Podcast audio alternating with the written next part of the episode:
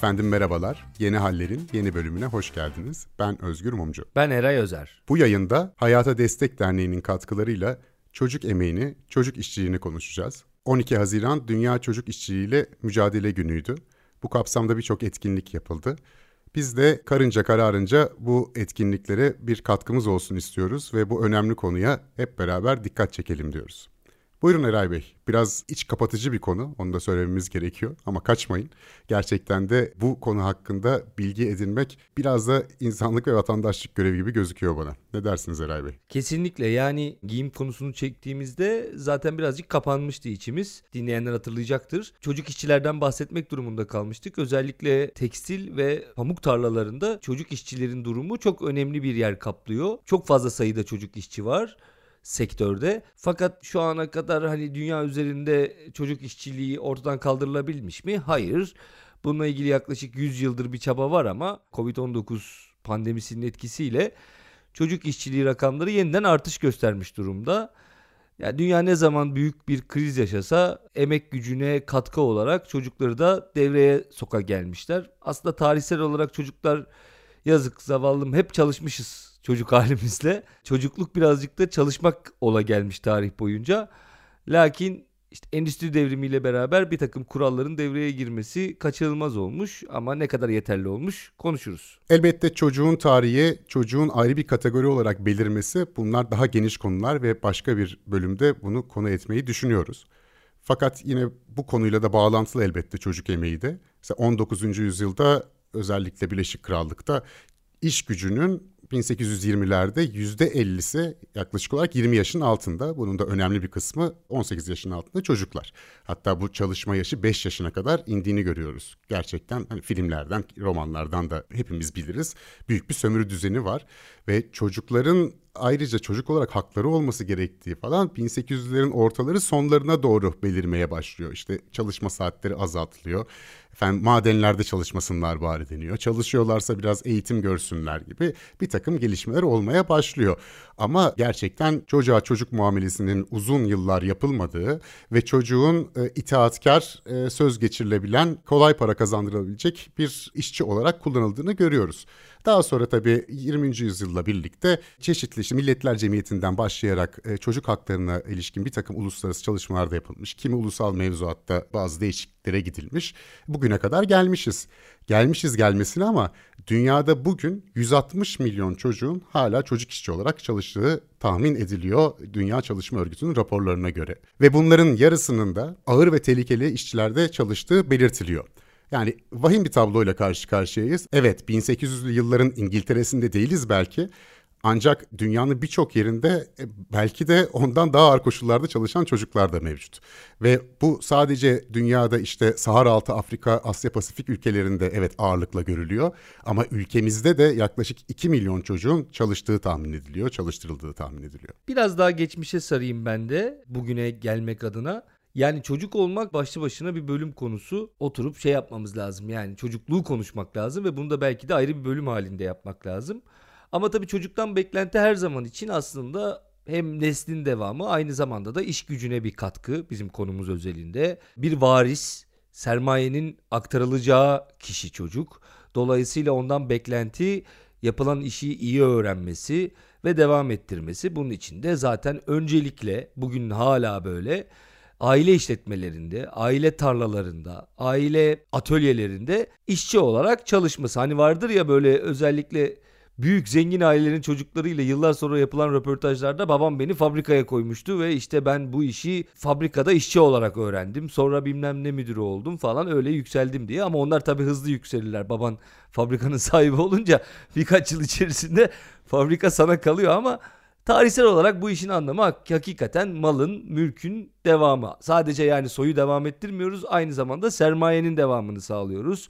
Bu ne bileyim ben krallıklarda da böyle, imparatorluklarda da böyle. Büyük sorumlulukların altına çok genç yaşta girmiş onlarca, yüzlerce çocuk var. Aklıma geliyor şimdi mesela Özgür. Tutankamon 9 yaşında tahta çıkmış. Tutankamon'un tahta geçmesini çocuk işçilik olarak mı vasıflandıracağız? Bence o da işçilik abi. İmparatorsan da, kralsan da, firavunsan da bildiğin mesaiye alıyorlar 7 yaşında. Ya haklısın tabii psikolojik olarak da zorlanmıştır diye tahmin ediyorum. Hani biz kendi tarihimizden de çocuk yaşta tahta geçenlerin ne kadar zorlandığını biliyoruz ama mesela hangi iş kolu olarak değerlendireceğiz bir uluslararası sözleşmede bunu? Hizmet sektörü. Ha hizmet sektörü denilebilir hakikaten. Diyeceğim o ki yani bu çocukluk meselesi gerçekten zor. Tramvayı alıyorsun üstüne efendime söyleyeyim yüzleşmek için en savunması olduğun dönemdesin. Bir yandan çalıştırılıyorsun vesaire.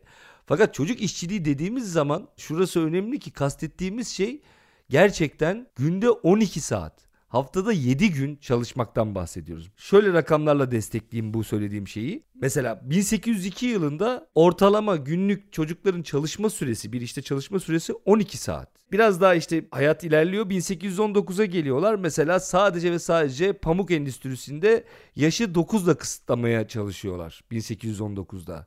Diyorlar ki 9 yaşından daha küçükler çalışmasın. Kastettiğimiz gerçekten ekstrem yaşlar 5 11 yaş aralığı örneğin 2016 ile 2020 yani bugüne sıçradım hızlıca ama 2016-2020 arasında büyük bir artış var çocuk işçi rakamlarında ve en büyük artış da 5-11 yaş aralığında gözüküyor. Yani giderek yükselen bir çocuk işçiliği trendini tarih boyunca gördüğümüz gibi kriz durumlarında da bu rakamların en küçük yaş aleyhinde giderek yükseldiğini gözlemliyoruz. Evet ve şu anda da ciddi bir krizden geçiyor dünya ve e, Covid salgınından bu yana da çocuk işçiliğine ilişkin durumun giderek vahimleştiğini de dünyada görüyoruz. Yüzdelerde belli bir düşüş olduğunu görüyoruz e, istatistiklere baktığımız zaman fakat bu durmuş durumda ve yüzdeler de artmaya başlamış e, halde bu Covid kriziyle beraber. Ve şöyle de bir şey var, e, bu beni bayağı etkiledi.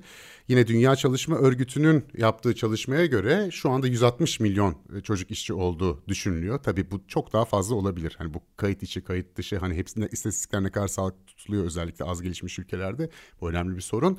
Fakat şu deniyor, eğer asgari sosyal koruma önlemleri alınırsa bunu 145 milyona indirebiliriz diyorlar 2022 senesi için. Ancak bunu yapmazsak ve bu mali sıkılık, kemer sıkma tedbirleri devam ederse çocuk işçi 160 milyondan 206 milyona çıkabilir diyorlar. Yani alınabilecek basit tedbirler bile 10 milyonlarca çocuğun hayatını değiştirebilecek gibi görünüyor. Bir de tabii şöyle bir şey var o söylediğin istatistikte. Yani bugünkü sistem devam ettiğinde 2022'nin sonunda 168.9 milyon gibi bir rakama çıkması bekleniyor. Şimdi burada şöyle bir durum var. Esasında Uluslararası Çalışma Örgütü UNICEF ile beraber yaptığı çalışmada 2025 yılında bu çocuk işçiliğini bitirmek istiyor. Çocuk işçiliğini bitirmek istiyorlar ama tabi araya pandemi giriyor. Pandeminin girmesiyle beraber hesaplar şaşıyor. Normalde senin biraz evvel söylediğin gibi 2000 ile 2016 arasında 200 küsür milyonlardan işte 152 milyona kadar geriliyor. 152 milyondan da beklenen normal şartlar altında gerilemeye devam etmesi. Fakat öyle olmuyor. 2016-2020 aralığında bu rakam birden 8-9 milyon artıyor. 160 milyona geliyor ve bu artışın biraz evvel söylediğim gibi en önemli handikapı en büyük oranda artışın 5-11 yaş aralığı içerisinde gözükmesi.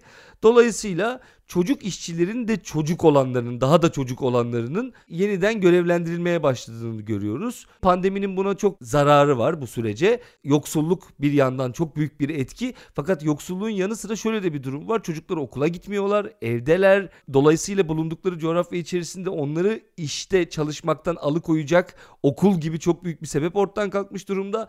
Böyle böyle derken rakam giderek yükselmiş. Ya bir de zaten 5-11 yaş arasındaki çocukların dörtte biri, 12-14 yaşındaki e, çocukların da 1 bölü 3'ü dünyada zaten okula gitmiyor. Bunun üzerine bir de Covid ile beraber eğitimin ciddi anlamda darbe almasıyla birlikte bu oranların da daha da arttığını görebiliriz.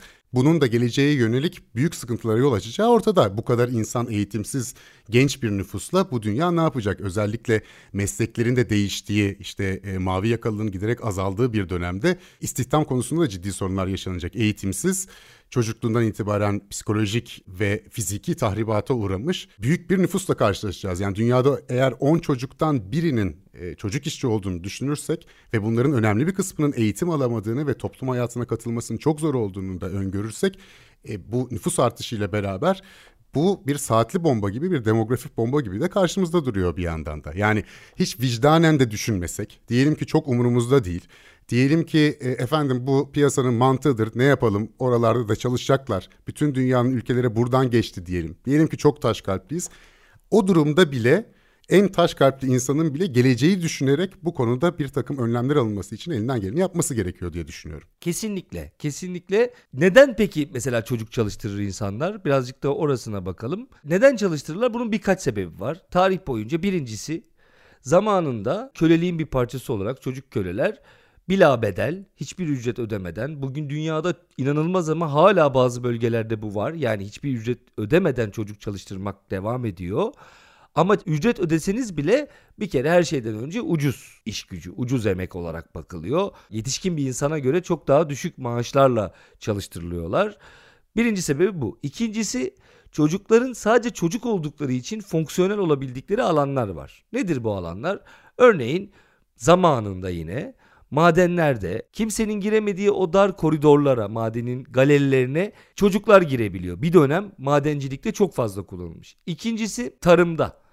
Tarım bugün zaten çocuk işçilerin çok büyük bir kısmının dünya üzerinde çalıştığı alan. Yani artık maden filan da eskisi kadar çok kalmayınca bugün 160 milyon çocuk çalışıyor dedik rapora göre. Bunların 112 milyonu tarım sektöründe çalışıyor. %70 gibi bir rakamdan bahsediyoruz. Tarımda çok çalışıyor çocuklar. Neden? Bir, bu çocukların önemli bir kısmı aile işletmelerinde, aile tarlalarında, aile alanlarında çalışmaya devam ediyorlar. Ama büyük işletmelerde veyahut da başkasının tarlasında çalışsa bile çocuk tercih edilebiliyor toplanan ürünün hassasiyetine göre. Örneğin fındık, örneğin kiraz, çeşitli meyveler, pamuk ürünün daha az zarar göreceğini, daha narin eller tarafından toplanacağını düşündükleri için özellikle tarım sektöründe ve özellikle bu tür ürünlerde fındık, pamuk gibi ürünlerde bilhassa çocuk işçi tercih edilebiliyor. Tabi buna karşı da hem uluslararası örgütlerin hem de devletlerin mücadelesi sürüyor. Yani karşılıklı bir burada mücadele var. Bir bilinçlenme söz konusu. Bilinç arttıkça çocuk işçi çalıştırma oranı düşüyor. Keza aklıma geldi bir sektör daha var. Mesela halı dokuma Türkiye'de çok meşhurdur. Halı dokumada da yine küçük ellerle küçük ilmekler atılabildiği için çocuk işçi çok tercih ediliyor. Bütün bunlara baktığımızda çocuk işçi tercih etmenin en önemli sebebi ucuz iş gücü ve dediğim gibi sadece çocukların fiziken yapabileceği bazı işlerde onlardan yararlanmak öne çıkıyor. Tabii tabii yani İngiltere'de baca temizletirlermiş. Climbing Boys diye isimleri geçiyormuş. İşte 1800'lü yıllarda 1700'lerin sonundan itibaren hatta işte herhalde iple falan sarkıtıyorlar bacayı bir tek çocukcağız sığabiliyor diyor. Tabii orada birçok sakatlanmalar, ölümler de olmuş. İlk yasaklanan alanlardan biri bu. 1821 senesinde 13 yaşının altındaki çocukların baca temizleyici olarak çalıştırılması yasaklanmış. Tabii ne kadar uyulmuş buna belli değil. Bu kölelikle ilgili de şöyle bir bağlantı var. Birleşik Krallık'ta köleliğin kaldırılması 1834 senesi. Yine aynı senede bir Factory Act diye bir yasal düzenleme geçiyor ve 9 yaşından küçük çocukların tekstil fabrikalarında çalışması yasaklanıyor. Tabii yani lütfetmişler diyorsun bugün baktığın zaman yani el kadar çocuğun ne işi var orada diye. Fakat kölelikle beraber çocuk işçiliğine getirilen sınırlamaların aynı yılda olması bunların el ele giden iki süreç olduğunu bize gösteriyor.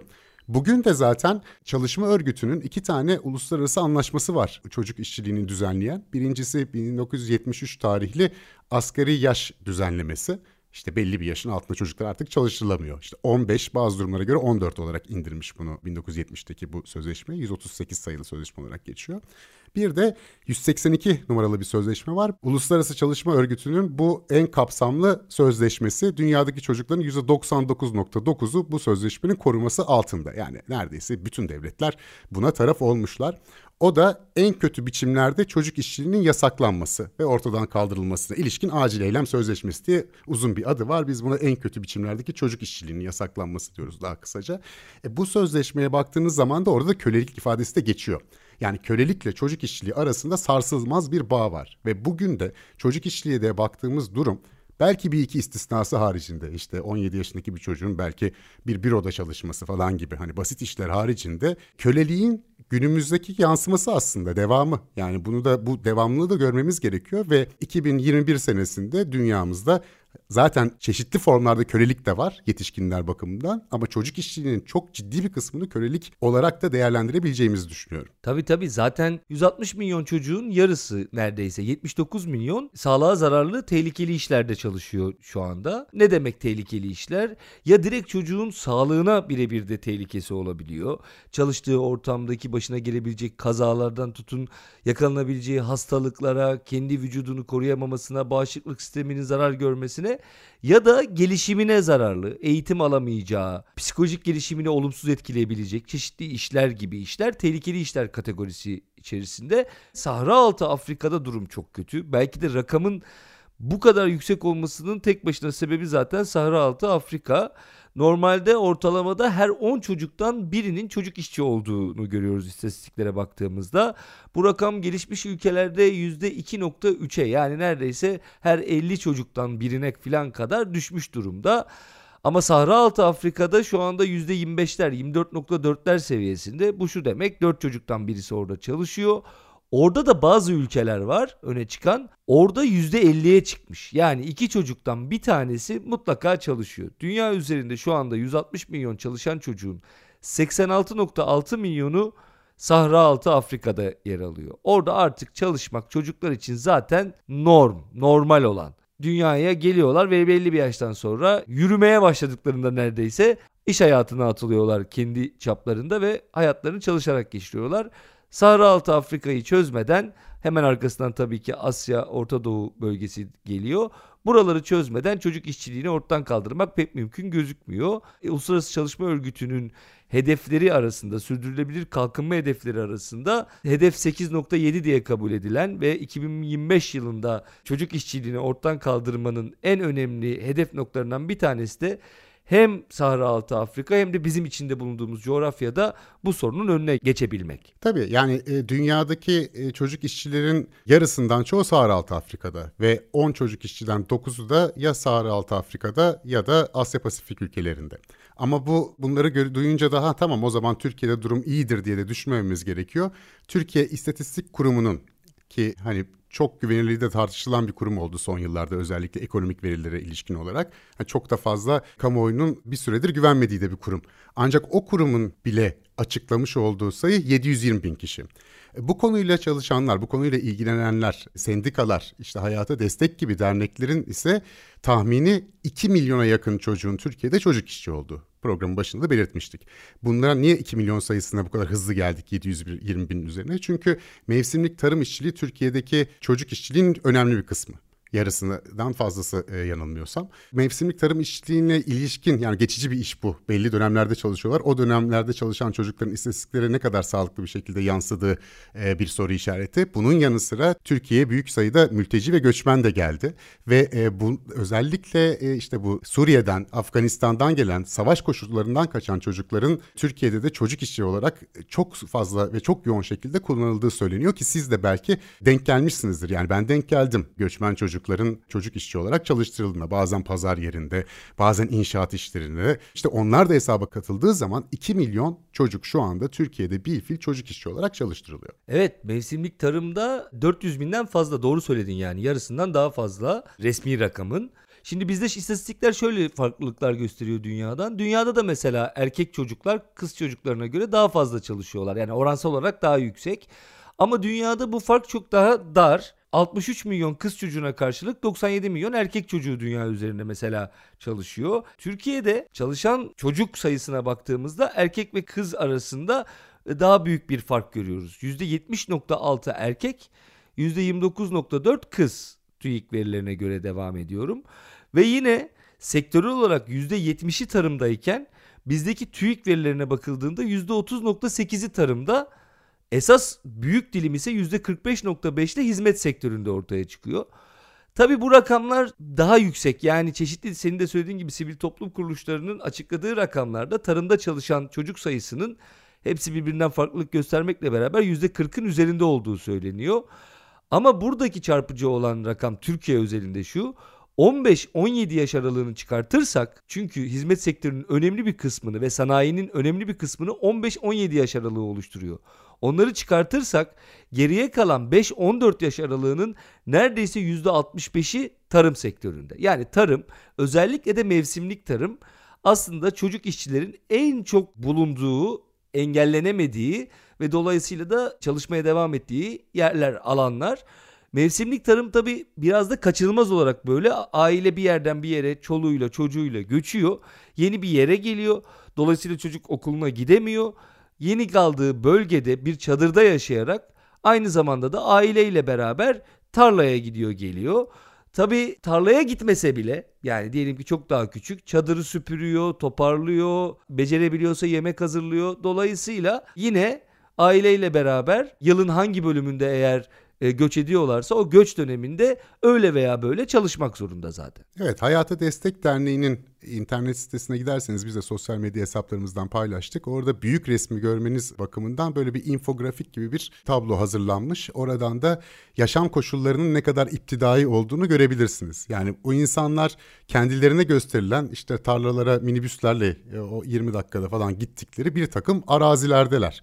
Ve çorak çorak araziler buralar. İşte çadırlarda kalıyorlar ama çadır demeye bin şahit ister. İşte bir takım direklerin üzerine naylon brandalar kurulmuş gayet sağlıksız koşullardalar ve e, gözden ıraklar. Yani normal bir insanın gündelik hayatı içerisinde geçtiği bölgelerde değiller. O sebeple de çok fazla farkında değiliz. Ama gerçekten koşullar kabul edilebilir koşullar değil.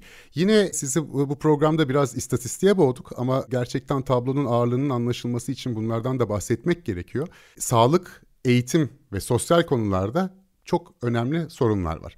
2017 senesinde hazırlanmış bir rapor var İstanbul Bilgi Üniversitesi'nde Pınar Uyan Semerci ve Emre Erdoğan'ın Ben Kendim Büyüdüm Demiyorum e, adındaki bu çalışma Adana'daki mevsimlik gezici tarım işçilerinin çocuklarının yaşam koşullarını değerlendirmiş. Ve buradaki çalışmanın e, sonucunda şu karşımıza çıkıyor. Yani o bölgedeki çocukların doğum olduğu zaman yarısından fazlası hastane dışında doğuyor. Ailelerin dörtte birinin doğum sırasında kaybettiği en az bir çocuğu var. Ailelerin üçte birinin kaybettiği en az bir çocuğu var doğum sırasında olmasa bile. Hayatını kaybeden çocukların üçte ikisi bir yaşından küçük. Böyle bir büyük vahim bir tabloyla karşı karşıyayız. Yani ben bu oranların bu kadar vahim olduğunu farkında değildim. Bu 2017 senesinin çalışması. Daha sonra yapılan çalışmalarda da büyük ihtimalle benzer oranları görebiliriz. Daha da fenalaşmış olabilir. Hem mültecilerin de gelmesiyle beraber hem de bu Covid salgını sırasında eğitimin dışına çıkan çocukların da çocuk emeğine akmasıyla birlikte. Yani mevsimlik tarım işçilerinin sağlık sistemine kayıt altına alınması gerekiyor. Bu konuda önemli sorunlar var. Düzenli sağlık taramaları yapılması gerekiyor. Hani nereye kadar yapılabiliyor belli değil. Mesela bu alan araştırmasında mevsimlik tarım işçilerinin yoğun olarak bulunduğu bir e, bölgedeki bir tane aile sağlık ocağı var iki doktoru, iki hemşiresi var ve zaten hali hazırda 16 köye hizmet vermek zorunda.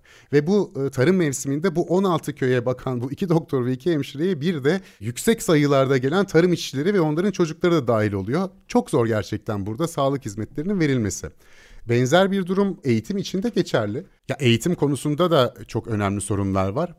Şimdi vereceğim oranlar bu Covid öncesi yani bu uzaktan eğitimin ne kadar zor olacağını orada tahmin edebilirsiniz. Yani bir cep telefonu gerekiyor, laptop gerekiyor, efendim tablet gerekiyor. Biz naylon brandalarda yaşayan insanlardan bahsediyoruz. İçme suyunun doğru düzgün olmadığı, tuvalet diye işte bir takım derme çatma efendim etrafı çevrilmiş yerlerde insanların ihtiyaçlarını giderdiği çok zorlu şartlarda giderek düştüğünü tahmin ediyorum.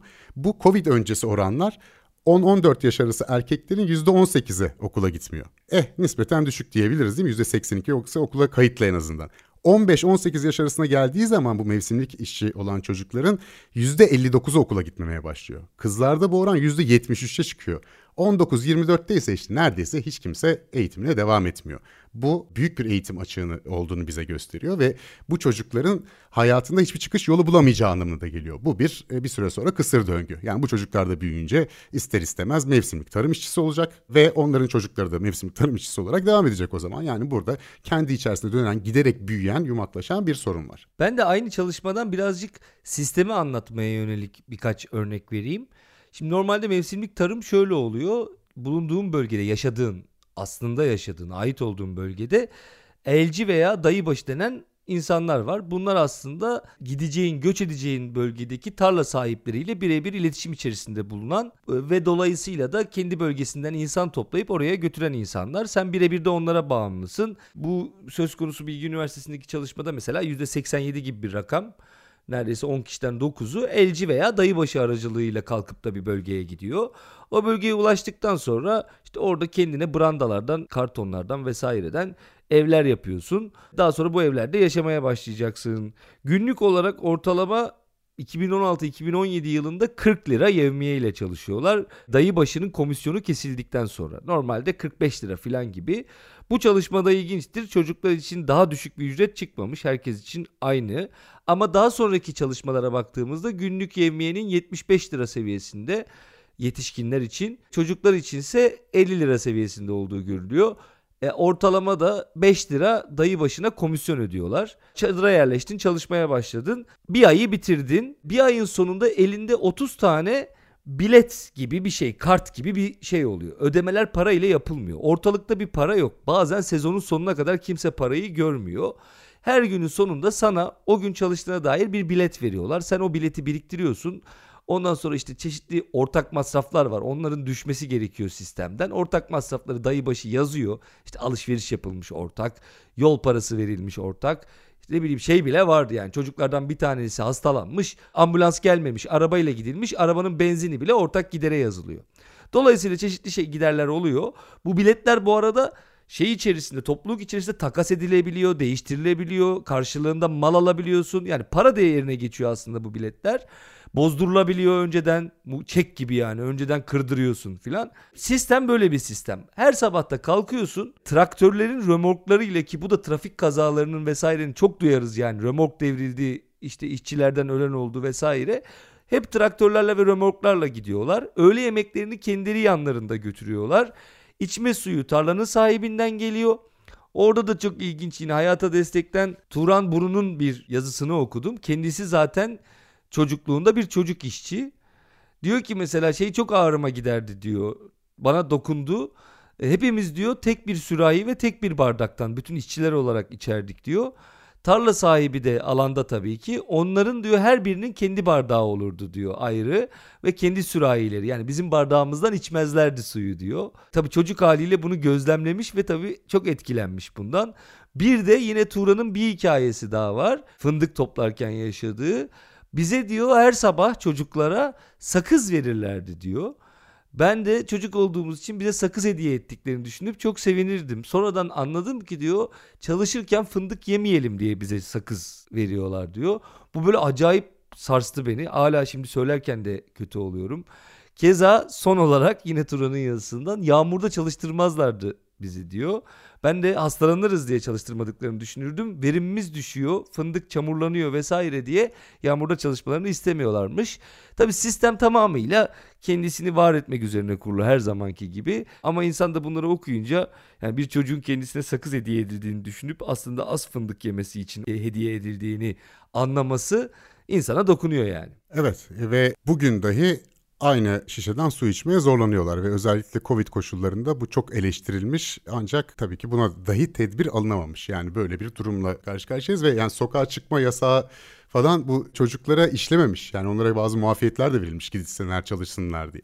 Peki Türkiye'deki mevzuat ne şekilde diye baktığımızda Türkiye'de ikili bir ayrıma gidilmiş. Uluslararası anlaşmaların hayata geçirilmesi amacıyla tabii ki bizde mevzuat var, mevcut. Zorunlu eğitimi bitirmiş bir çocuk 14 ila 15 yaş arasında çocuk işçi olarak e, yasal olarak vasıflandırılıyor ve çok hafif işlerde çalışması öngörülüyor.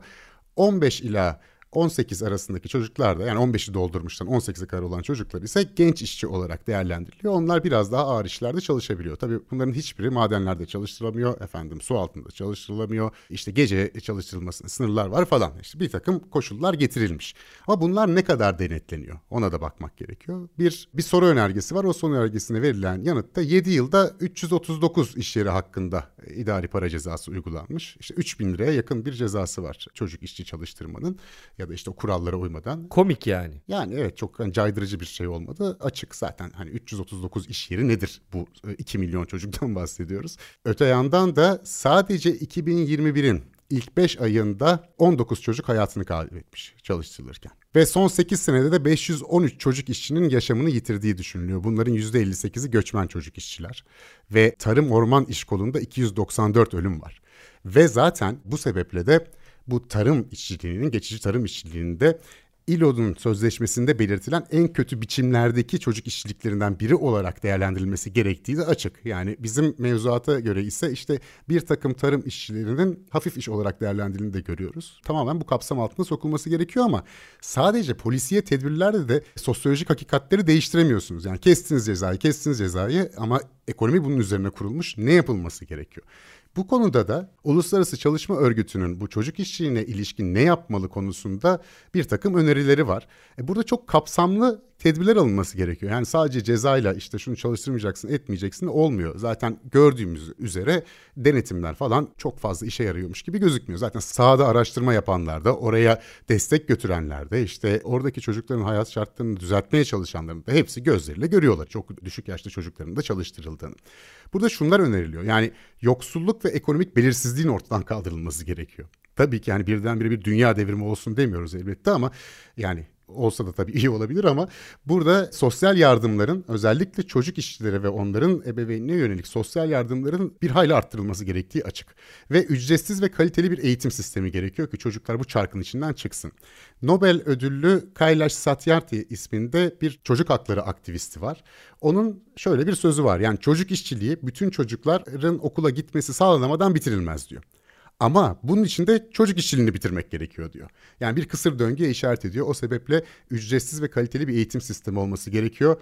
Oysa özellikle Covid döneminde bu mevsimlik tarım işçilerinin yüzde doksanı hiçbir şekilde derslerini takip edememiş. Yani ne kadar bizde bu sistem başarılı olduğu söylense de tamam zor bir dönemde ama yani bu çocuklar unutulmuşlar. Öyle gözüküyor. Yani yüzde doksan gerçekten neredeyse hiçbir çocuk eğitimini takip edememiş anlamına geliyor. Kayıp bir seneleri var. Zaten neredeyse kayıp bir eğitim alırlarken. Bir de şöyle bir sorun var. E çocuklar okulda okuyorlar. E, tarım sezonuyla eğitim öğretim yılı çakışmıyor elbette. Okul bitirmeden erkenden iş, tarım işine başlıyorlar. Okul açıldıktan da daha sonra okula gidiyorlar. Yani büyük bir devamsızlık sorunları da var. Zaten çok yoksul ailelerden geliyorlar. Eğitimde başarılı olmaları da çok güç. Çalışanların tabii ücretlerinin yükseltilmesi öneriliyor. Tarım desteklerinin arttırılması öneriliyor. İşte gerekli yasal düzenlemelerin getirilmesi vesaire. E bir de şunu da altını çizmek gerekiyor. Kız çocuklarının sayısı daha az ya da oranı daha az diyoruz ama kız çocukları da o çadırlarda vesairede bütün ev işlerini yükleniyorlar. İşte kardeşlerine bakıyorlar, çadırların önünde nöbet tutuyorlar diğerleri çalışırken. Hani oranları daha az ama çalıştırılmıyorlar değil. Belki de daha fazla çalıştırıyorlar. E, o sebeple de toplumsal cinsiyet eşitliğinin e, önceleyen de tedbirler alınması gerekiyor. Tabii yani işin tedbir boyutunda bir kere senin de söylediğin gibi en önemli şey yoksulluğu ortadan kaldırmak. En büyük sebep ise yoksulluk. Ama bunun yolu nasıl olacak? Mesele burada. Türkiye'de tabii bölgesel sorunlar da var. Türkiye'de genellikle doğudan batıya doğru bir göç görüyoruz mevsimlik tarımda.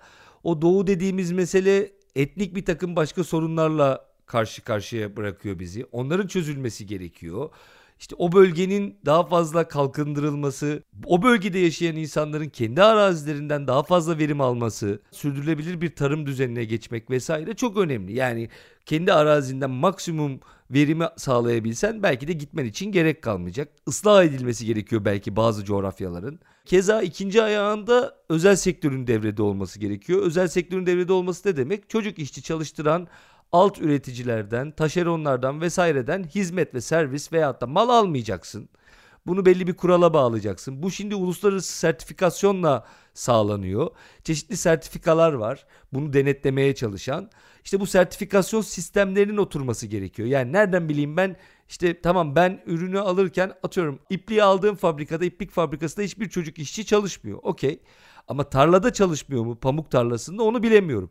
Dolayısıyla bir zincir halinde bunun kontrol edilmesi gerekiyor. Ta tarladan ipliğin kumaşa dönmesi, kumaşın biçimlenmesi ve birer pantolona gömleğe dönüşmesi bütün aşamalarında şunu bilmem gerekiyor. Evet en başta da çocuk işçi çalışmıyordu şu anda da çalışmıyor. Bu çok önemli bir zincir. Son kullanıcıya yani bizlere de çok fazla sorumluluk düşüyor. Nedir? Bir şey satın almadan önce o markanın çocuk işçi çalıştırmadığını veyahut da çocuk işçi çalıştıran taşeronlarla çalışıp çalışmadığını kontrol edebiliriz. Çok kolay bu. İnternetten artık yapılabilir.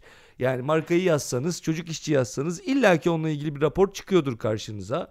Keza birebir de bağışlarla oradaki hayat düzeninin yani o mevsimlik tarımın gerçekleştiği alandaki düzenin iyileştirilmesi için çalışan çeşitli sivil toplum kuruluşlarına destek olabilirsiniz.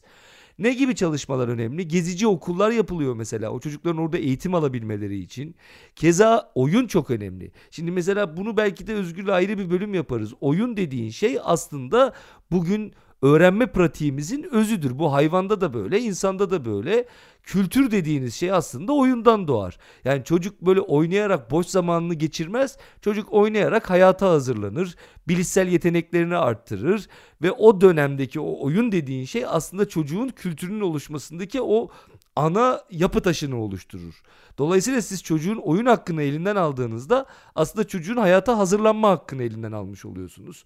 Oyun alanı kurmak bile mevsimlik tarım bölgelerine aslında yani çok da önemli bir işlevi yerine getirmek. Bu çocukların oynayabilmesini sağlamak gerekiyor. Bunun için de dediğim gibi bireysel olarak da katkıda bulunabilirsiniz. Bireysel olarak bu süreçleri takip etmenin kendisi duyarlı olmak, duyurulmasını sağlamak bunların hepsi birer katkı.